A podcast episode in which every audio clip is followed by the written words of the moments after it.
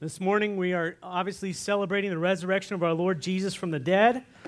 And through his death and resurrection, we too are promised to be raised to everlasting life. Please turn in your Bibles to 1 Thessalonians chapter 4. We're going to be in verses 13 through 18 this morning. 1 Thessalonians chapter 4, verses 13 through 18 while you're turning there, I want to thank you for praying for uh, me while I was down in San Diego, uh, helping my mom after her surgery. She's recovering well. While I was down there, I was able to visit my 97 year old grandfather who has loved the Lord uh, ever since uh, World War II. And for the first time, he didn't recognize me. And uh, as I knelt by his kind of hospice bed and prayed for him and prayed with him, or for him basically, I was really grieved in my soul, you know, as I was looking at this man who has just been such a blessing to my life throughout all the years. And um, as I was looking at his body about to be sown in dishonor, my, my heart immediately began to praise the Lord. Because not, not only for his life and, and what a blessing he's been to our family and just glorifying God and by his works and deeds, but because as a fellow believer in Jesus Christ, death and resurrection, we're going to meet again. We're going to meet again. And it was the impact of the resurrection of Jesus Christ upon, upon me that moment that made me think about what other direction to go this morning. So 1 Thessalonians chapter 4, verse 13 through 18, uh, which describes actually the resurrection of the believers there is an impact of the resurrection of Jesus Christ that has happened, and the direct impact is upon believers. And so, uh, you know, quite often when, when you're a pastor, you get to teach every, every Easter, let's say on the resurrection, or when you come across it as you're teaching. And, and, and you know, there are, he's risen, amen? How does that impact us? And so, this is kind of where I want to go with that this morning. The Apostle Paul is writing in 1 Thessalonians a couple thousand years ago. In chapter 4, starting in verse 13, he's writing to a church. He says, Brothers and sisters, we don't, know want you, we don't want you to be uninformed about those who sleep in death, so that you do not grieve like the rest of mankind who have no hope. For we believe that Jesus died and rose again. And so we believe that God will bring with Jesus those who are fallen asleep in him. And according to the Lord's word, we tell you that we who are still alive, who are left until the coming of the Lord, will certainly not precede those who have fallen asleep. Verse 16 For the Lord himself will come down from heaven with a loud command. I like the versions that say with a shout, with the voice of the archangel, and with the trumpet call of God, and the dead in Christ will rise first. And after that, we who are still alive and left will be caught up together with them in the clouds to meet the Lord in the air, and so we will be with the Lord forever. Therefore, encourage one another with these words. The church in Thessalonica that Paul is writing to uh, had a question. The question is what happens to a believer when they die? What happens to the loved ones that are, in their case, being persecuted and executed or passively have pa- passed on? And there was obviously a mixture of thought within the culture of those days, and Paul set to clarify that. And Paul begins with great care and love for this church in verse 13. I'm going to go back over them briefly again to answer them so that they would have comfort. They would know the certainty of eternal life, the resurrection from the dead. And so he says in verse 13, Brothers and sisters, we don't want you to be uninformed or ignorant about those who sleep in death so that you do not grieve like the rest of mankind who have no hope. Now, death is a great shadow over all of humanity. From the moment we are conceived, it is looming over each of us, and no one escapes it. There's a statistic, and I bring it up often. I hear that 100% of people die. The scriptures teach the reason that we die is because it is a penalty for being sinners. And sadly, each of us are, by our very nature, sinners. We are in rebellion towards God. And we can see this when we look at the law of God. How do you know that you are in that state? Well, God gives us his perfect holy law. Ten Commandments. Maybe you saw the movie. Maybe you read them which show us his perfect moral standard. And as we look at the law of God, we see how perfect and holy he is. And by the way, when I look at it, I realize how unperfect and how unholy I am. And that is the purpose of the law, not that we obey it to attain some kind of standard of righteousness, it is a mirror to our soul. For example, in the first commandment, when God says, Don't have any other God, he wasn't kidding. And I don't know about you, but in my own heart, I've placed other things, other people, other priorities, other tasks, everything above the pursuit of God, above Him. They become idols in my life. Literally, back then, people would have idols that were other gods, but those things represented something. We're just a little more sophisticated sometimes. When we read perhaps the fifth commandment do not kill. You might say, hey, I haven't murdered anyone. Well, we find out in Matthew chapter 5 when Jesus is speaking, he gives us actually what the law truly intends. He says, it's not that you it's not only that you murder someone, he says, where did that murder come from? It came from your heart. It came from my heart. He says, if you have anger with a brother or sister, you're guilty of murder. You're going, well, that's pretty intense. So it's not only the action, it's the intent of the heart. Isn't that crazy? Because many of us go, hey, I've got these things down. Jesus takes it a step further. He goes, look deep into yourself. And you might look at those and go, hey, I, I don't murder people. I'm going to my heart towards anyone. Well, he goes on to lust, and he goes on to the things. And, and if you lusted a woman, he says it's not, it's not that you actually commit adultery, it's that you lust in your heart after a, a man or a woman.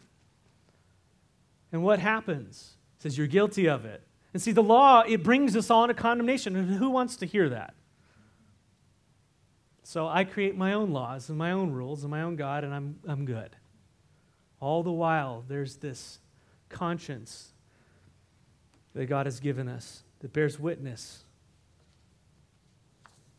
that we are broken. And the same with lying and coveting. And you see, the problem is that by nature, we're rebels. Our hearts are evil at their core, is what the Bible says.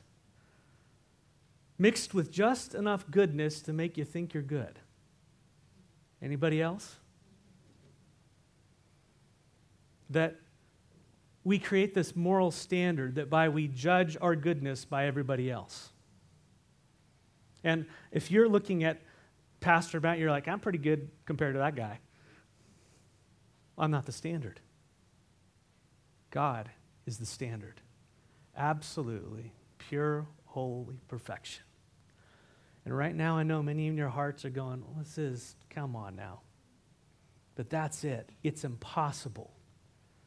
And that's what God law, God's law shows. It shows us that we're all guilty. And therefore, God instituted death because we are all guilty. He says there's an end point on this game that's going on says, I am, I'm going to put a stop to it. I'm going to put a limitation on our rebellion. So when a person dies, they then stand before the righteous judge of the universe and give an account for how they lived. And so death hangs over all humanity like a shroud. And it's interesting, we, we look at this world and we go, that's not right that this person died at this time and all these types of things. We're using our own moral standard to judge these things. The fact that we're all breathing is an act of God's grace upon us. That's a little different way of looking at it, isn't it? And so death hangs over all of us like this horrid shroud, and we're all guilty prisoners awaiting sentencing before a righteous judge. That's how the Bible lays it out. And we live our lives trying to avoid death. How many of you have done your diet, done the exercise, done the things? Have you figured something out yet? It's coming. Happy Easter.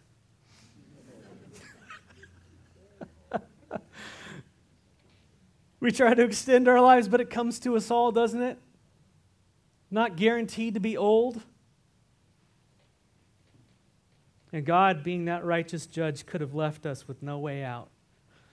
But He didn't. He didn't. Because God is not only holy and just, which is what we ignore, because we want to hear about the happy love God. And He is all that. But He is also holy and just. And when we minimize the holiness of God and the justice of God, we minimize the love of God because that is the shadow in which they cast upon one another that you see he is righteous and holy. And in his holiness, in his absolute perfection, he reached down into my darkness, into your darkness, and he saves rebels. It's pretty powerful.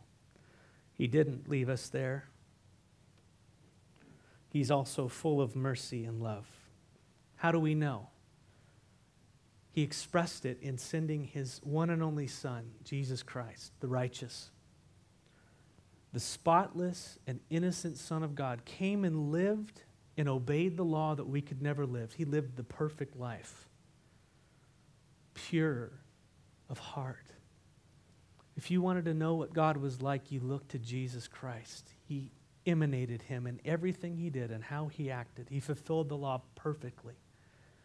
And then because of that light that came into the world, the world rejected that light and crucified him.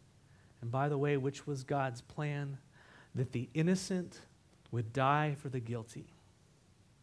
And he willingly went to the cross and received the wrath of God in place of guilty. That whoever would turn from their sin and believe upon Jesus, his righteousness, not mine, his death, not mine, would be saved from the wrath of God. Jesus saves. That's the gospel, the good news. So he sent his son, and that judgment was put upon him, the innocent for the guilty, that through faith in Jesus we'd be saved. Jesus made it very simple for us. He said in John 3:36, he said, this is Jesus speaking. He said, "Whoever believes in the Son has eternal life. But whoever rejects the Son will not see life, for God's wrath remains upon him. That is your flannel graph, happy Jesus, speaking about the state of humanity. We cannot put him in a box. He is who he is. And he stood there and he said, All of humanity is in one of two camps. You either have the Son or you don't. You either have believed or you have not. And so Jesus lets us know that we are in one of two camps today, this morning. And according to Jesus, the Son of God, you are in one of those. You've either escaped wrath, not by your good works and all the things you've done, not by being here this, mor- this morning, but by going, I totally believe that you lived life I couldn't live. I believe that you died to satisfy God's righteous requirements. I totally believe in you. You are it. Or you've rejected that and go, No, I don't believe in your spaghetti monster in the sky.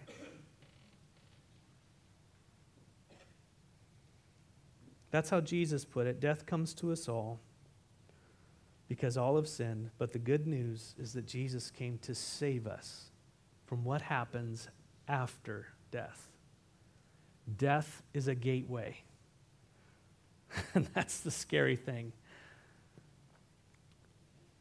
And that gateway leads to the presence of God, either for judgment or for reward.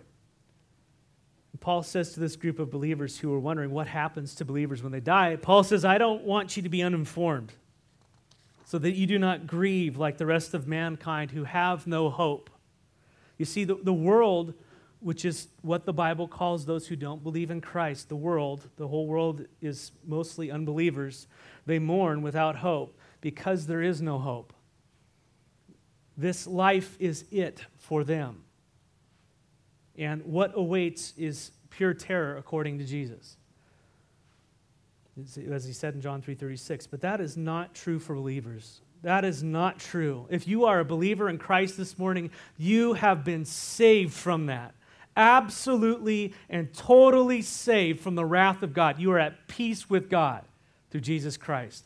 Reason to rejoice. Amen. Hallelujah. Amen. We have a sure hope for us who believe in those who believe in Christ that have died. So, how do we have a sure hope? Verse 14 For we believe that Jesus died and rose again so that we believe that God will bring with Jesus those who have fallen asleep in him. The reason that we have this hope, this sure hope, is that Jesus died and rose again. I mean, in other words, Jesus defeated death. Amen? This would be a fanciful religious story if Jesus said all these things, claimed all these things, and he's dead in the ground like every other human being. Who cares? Amen? Amen? It's okay, say amen. Yes, it's like, who cares? If he's dead, it's like, so what? You don't have power over death. I, I don't care, just like every other great teacher out there, or whatever it is. You would have no power over death. But he is risen. Jesus has power over death. Jesus has power over what faces us all. He's faced it, he's overcome it. He stands on the other side of it. And for the believer, we can say with confidence, Death, where is your sting? Jesus conquered death. Jesus, just listen to what Jesus said of himself in John chapter 2, verse 19 through 20. Jesus answered them. He's speaking to people who are questioning him. He said, Destroy this temple, and I will raise it again in three days. This is what Jesus said. He's, a, he's about to die. He says, Destroy this temple, and I will raise it in three days. And they're thinking he's speaking about the physical temple over there. They're like, It took 48 years to build. What are you talking about?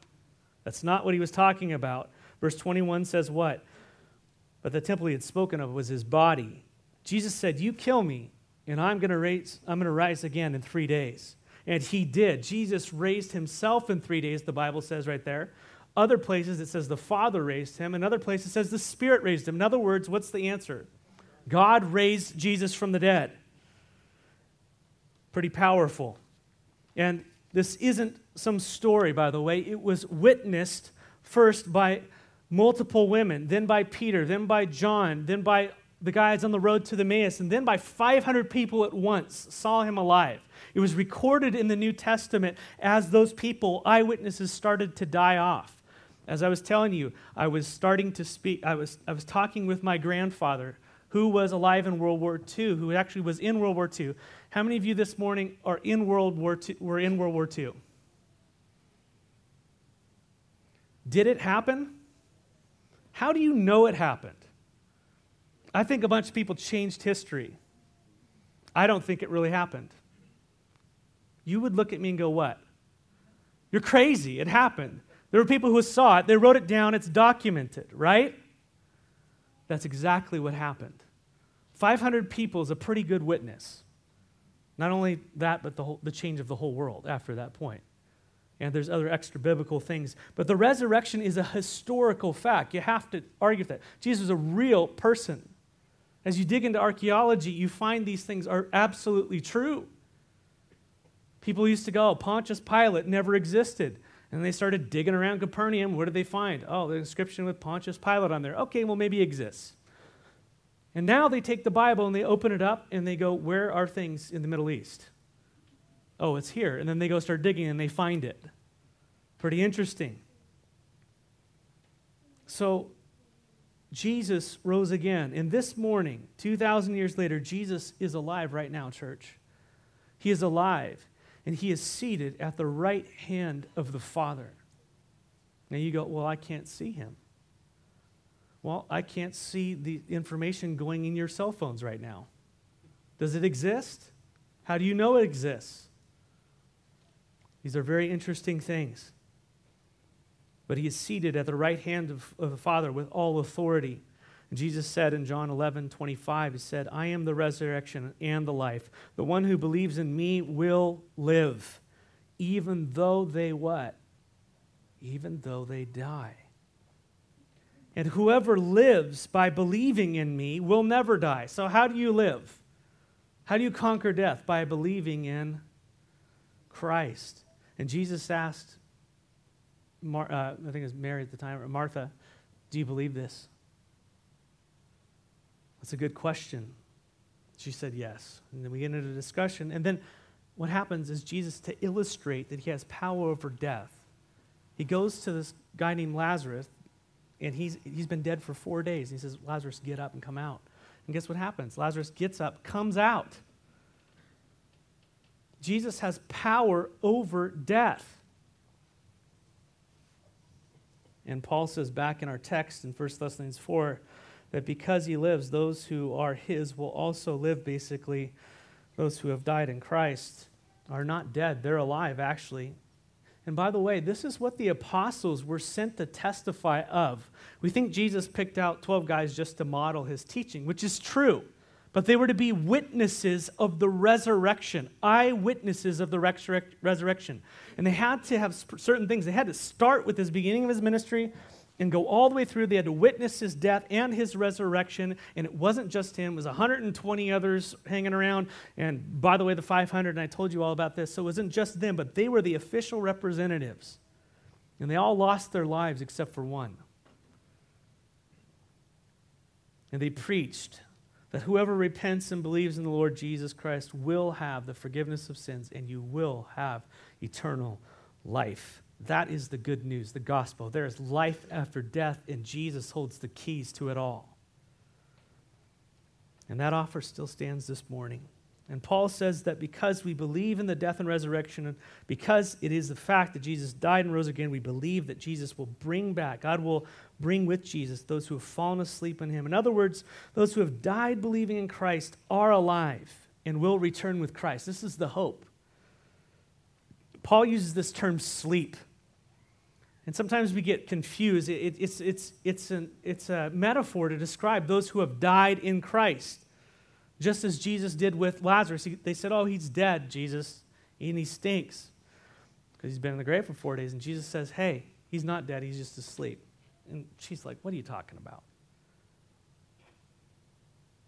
It isn't that they're taking a nap, it's a metaphor for the death of a believer. Death isn't something to be feared for the believer, church. It is a scary thing, but it isn't something to be feared. It is ultimately to be welcomed when it comes, like sleep. When you're older, you welcome sleep. Death isn't something to be feared, it is to be welcomed when it's time. This is because it isn't a transition for the believer into a fiery judgment, it is a transition into his eternal presence. When a believer dies, our body goes into the ground or is cremated and scattered or blown up or lost in war or sunk in the sea or wherever your body goes. 2 Corinthians 5:1. But when we die, our spirits immediately go to the go in the presence of the Lord. 2 Corinthians 5, 6 through 9. And what Paul is describing here in 1 Thessalonians is the resurrection of the church, the reunification of our spirits with our resurrected bodies, the new bodies fit for a new heaven and a new earth. 1 Corinthians 15 talks about that. You see, when we die, our spirits immediately go into the presence of the Lord. To be absent the body is to be present with the Lord, Paul talked about. He said, I would rather be here I would rather be with the Lord, but I'm hanging out with y'all. It's like you, you need me more than I need to be up there right now. And that's and he talks about that in depth in 1 Corinthians 15. But the resurrection is the reunification of the Spirit with the glorified bodies. And Paul says that when Jesus returns for his church, he is bringing with him believers who have died or slept, as the word. According to the, the Lord's word, verse 15, we tell you that we are still alive, we are left until the coming of the Lord, will certainly not precede those who have fallen asleep. Those who have died in Christ are with the Lord right now. Their bodies have returned to the dust, but the Lord's going to come for his church, which could be at any time, by the way. And, and we who are alive and remain will certainly not precede those who have fallen asleep. Those who have already died are going to be reunited with their glorified bodies first. And by the way, this is going to be like a one two event. They're going to be raised from the dead at the return of Christ. And verse 16 describes this resurrection event in more detail. It says, For the Lord himself will come down from heaven with a loud command, with the voice of the archangel and the trump uh, call of God, and the dead in Christ will rise first. What will that be like? Can you imagine right now a loud shout? Everybody hears it, and boom, And all of a sudden, the dead in Christ rise first. What's that like? And instantly, I, I mean, I've thought over the years, like, what, what happens to the people like who died a long time? They're like all over the place. I mean, we're, we probably ate them and all that stuff. You know what I mean? They're in the food thing now. Like, I, I don't know. This is where I, I go in my mind. I'm like, how does this all work? But what I do know is that the same God who spoke the world into existence is not going to have a problem with grabbing all those things and putting them back together by that same word. And so don't, you know, I get a question often, hey, uh, can I be cremated? Is that bad? You know, or, or buried or all that stuff? Whatever. God's got you covered. He's way more powerful than all of that. And at His word, He'll take you and put you back together, however that works, and give you your glorified body. At the resurrection, he will shout, and the dead, or those who are asleep, with the Lord will be reunited with their glorified bodies, sinless bodies, prepared to inhabit eternity with the Lord. What an event! What about the believers who still remain? What if the Lord would come today? What about us? Verse 17, and after that, we who are still alive and left will be caught up together with them in the clouds to meet the Lord in the air. Paul describes this event um, that is also described in what is often called the resurrection chapter, 1 Corinthians 15. So if you want, you can flip over there real quickly. Uh, 1 Corinthians 15, verses 51 through 52 is where I'm going to be.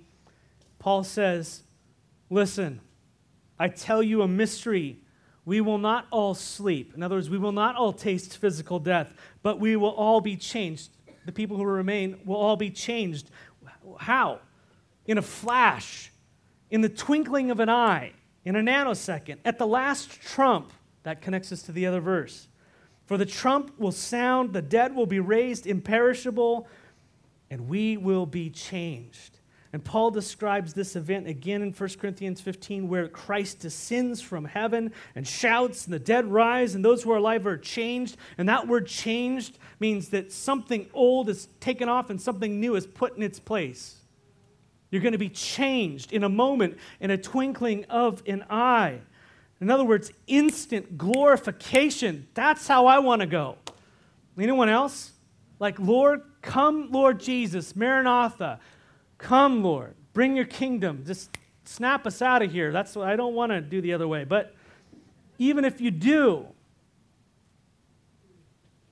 He's got you because He's going to shout, and instantly you'll be put together again, so to speak. You'll no longer be in your, in this just the spirit, but you'll be in the body that He's prepared for you. Body without sin. That's glory to me. And Paul says back in 1 Thessalonians 4:17 that those who are alive and remain will be caught up together with the others. That word caught up is harpazo in the Greek, which is where we get the word rapture, I think, in Latin. That word caught up, it means to be violently seized by force. It means to claim for oneself eagerly. So, the rapture, the catching up of believers at the resurrection of the church will be a sudden and instantaneous transformation and transportation from our earthly bodies to our glorified bodies, meeting our Lord and our other brothers and sisters in the air with the Lord. And that is how I want to go. And Paul says at the end of verse 17, and so we will be with the Lord forever. And so we will be at the Lord with the Lord forever. The Lord is going to come and get his church. And he will resurrect and reunify his people on that day, and we will be united with him forever. Amen. That is our hope. This is what believers long for. If you've been living in this body for any amount of time past your teenage years, you start to realize as you do the pursuits of life, they just they don't do it. They just don't quite fit. Anybody there? The older that you are, the more you say amen. That you're made for something beyond, something that doesn't wear out, something that doesn't lose its new car smell. You know what I'm saying? I always joke with you know, like John, you know, we're talking about buying cars and stuff like that, you know. It's like, do you like that car? And it's like 20 years old. It's like, nah, not really. Like that was somebody's thing in the day. It's just, it's all vanity. We're made for eternity. We're made for Him, where nothing wears out, where it doesn't decay. Our interests don't, we don't lose our interest. We grow, and God just continues to reveal Himself to us throughout the eons, probably. It's never going to end. The Lord, we will be with the Lord forever. And this is what believers long for. In John, in, in by the way, by the way, what the Lord longs for for us. In John 14, 1 through 4, we see Jesus' heart for this day. Speaking to his disciples, he said to him, Don't let your hearts be troubled. You believe in God, believe also in me. How many of you have heard these words? Listen with New Year's church. Verse 2 My Father's house has many rooms. And if that were not so, would I have told you that I'm going there to prepare a place for you? And if I go there to prepare a place for you, I will come back and take you to be with me, that you may also be where I am. John 1 1 says, In the beginning was the Word, and the Word was with God and the Word was God. That word with, I've shared it with you before, is face to face. He was with the Father through all, all eternity in this glorious relationship. The world was created, the world fell, and Jesus left that relationship. Not that he was out of relationship with him, but he left and came down to grab us and get us and purchase us out of sin that we might go be face to face with God throughout all eternity. That's what he does. That's the big picture. That you may be with me.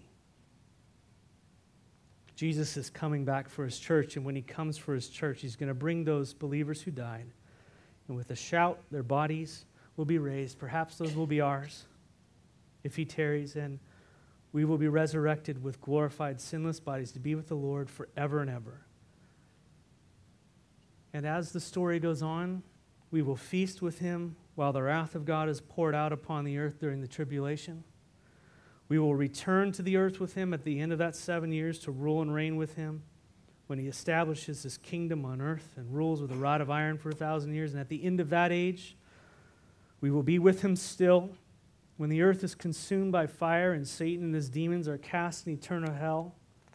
We will still be with him when everyone who has rejected Christ is resurrected, by the way, there are two resurrections the resurrection of the just and the resurrection of dead. And by the way, there's a lot more there, but when those unjust are resurrected in bodies prepared for them for judgment, to stand before the great white throne of God and receive their judgment for what they have done in their bodies. We will still be with him when he casts them in death and hell into the eternal lake of fire. And when he creates the new heavens and the new earth and the new Jerusalem descends, where he's going to be the only light that is needed as he sits on his glorious throne in that kingdom, we're still going to be with him forever and ever and ever. Because he lives, we live. And it's not temporary, it does not wear out, it is eternal. These words should comfort us that his life is now ours. Makes me think of Ephesians 2 4 through 8 in closing. But because of his great love for us, God, who is rich in mercy, he made us alive with Christ even when we were dead in our transgressions. Some of you this morning have never received forgiveness. You've never received Jesus Christ as your Lord and Savior. Today is the day. You might have been churched. You might have done all these things. You might have been religious. Now is the time. The gospel is here. The door is open. Receive him before it closes. He made us alive in Christ when we were dead in our transgressions. He raises dead rebels and gives them his life. It is by grace you have been saved. And God raises us up with Christ and seats us with him in the heavenly realms in Christ Jesus, Paul says. In other words, we have been united with Christ now through grace, through faith in Him. But why does Jesus save such undeserving people like me, like you? Why does he reach out and save rebels? Why did he die in our place? Why did he give us everlasting life? Why will he resurrect us? Why does he do all this? I want to know why, God. Why would you go through all this? Verse 7 In order that in the coming ages he might show the incomparable riches of his grace expressed in his kindness to us in Christ Jesus. That's what's in store for you. Him in the ages to come, whatever that means, Him just showing you the incomparable riches of His grace towards you in Christ Jesus. That's what you have to look forward to God's grace and everlasting kindness. And it's all in Jesus Christ alone. Jesus said, I am the way, I am the truth, I'm the life. No one gets to the Father except through me. But that door is open. He did all that, that he might show those his incomparable riches of grace expressed in his kindness to Jesus to us. The Father's unending grace, unending kindness in Christ Jesus. The name Jesus, it means that God saves. That's what his name literally means. God saves. He saves us from the wrath of God, church. And if that's you right now, you've never received it, and the Holy Spirit is convicting you, come to Him, run to Him. His arms are open. You must do two things. You must repent, which means you turn from your sin and you know what it is, and He's convicting you of it. And you must abandon all of that, and you must believe that He has died in your place and that He rose again to give you life. That is the gospel. And when you do that, you're born again. It's, it's His act upon you and your response to Him. It's a beautiful thing. You're born again. He comes and now lives in your heart. You are eternally His. And you begin to change from the inside out. Not the outside in of religion, but the inside out. You must be born again, Jesus said in John 3, or you will not enter the kingdom of heaven. And that offer is for you. You give him all your sin and all of yourself, and he will give you all of him. But he not only saves you from sin, but he saves you to give you his eternal life. He will raise you from the dead, not only from the dead of this life, and right now he gives you life, but life eternal when you pass away because all that sin do die. There is a common punishment, but there is a great and glorious grace that overcomes that in Christ Jesus, and it is yours. It's extended to you. And Jesus said that not many would come. I'm not expecting people to respond to me. This is between you and the Lord.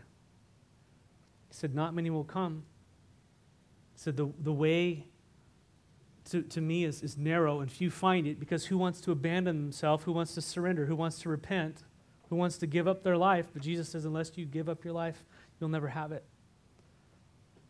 If you hold on to your life, which is the wide, broad path, you're going to lose it. But the path is open to you right now. It's yours in Christ. Repent and believe. The life he died and rose again to give you is yours. Let's pray. Father, I want to thank you for your amazing grace in Christ Jesus. Thank you that you are risen from the dead, that you're not in the ground, you're not a dead God, you are a live God. And just as you spoke the world into creation, just as and it happened, just as you spoke to demons and they flee, just as you spoke to those who were in need of healing and they were healed, just as you spoke to those who needed forgiveness and they were forgiven, just as you spoke to the dead and they raised. And so, just as you say that anyone who comes to me and believes will have eternal life, so we will have eternal life. We take you at your word, Lord. Thank you for your great gift of grace. And if that's your heart right now, to give your heart to Jesus, put your hand up. We'll pray for you at the end of the service. I won't make you come up, but we'll pray for you. Come up to me and talk to me afterwards.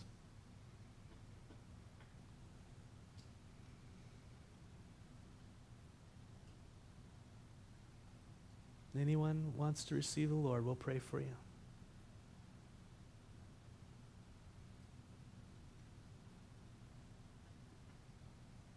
Amen.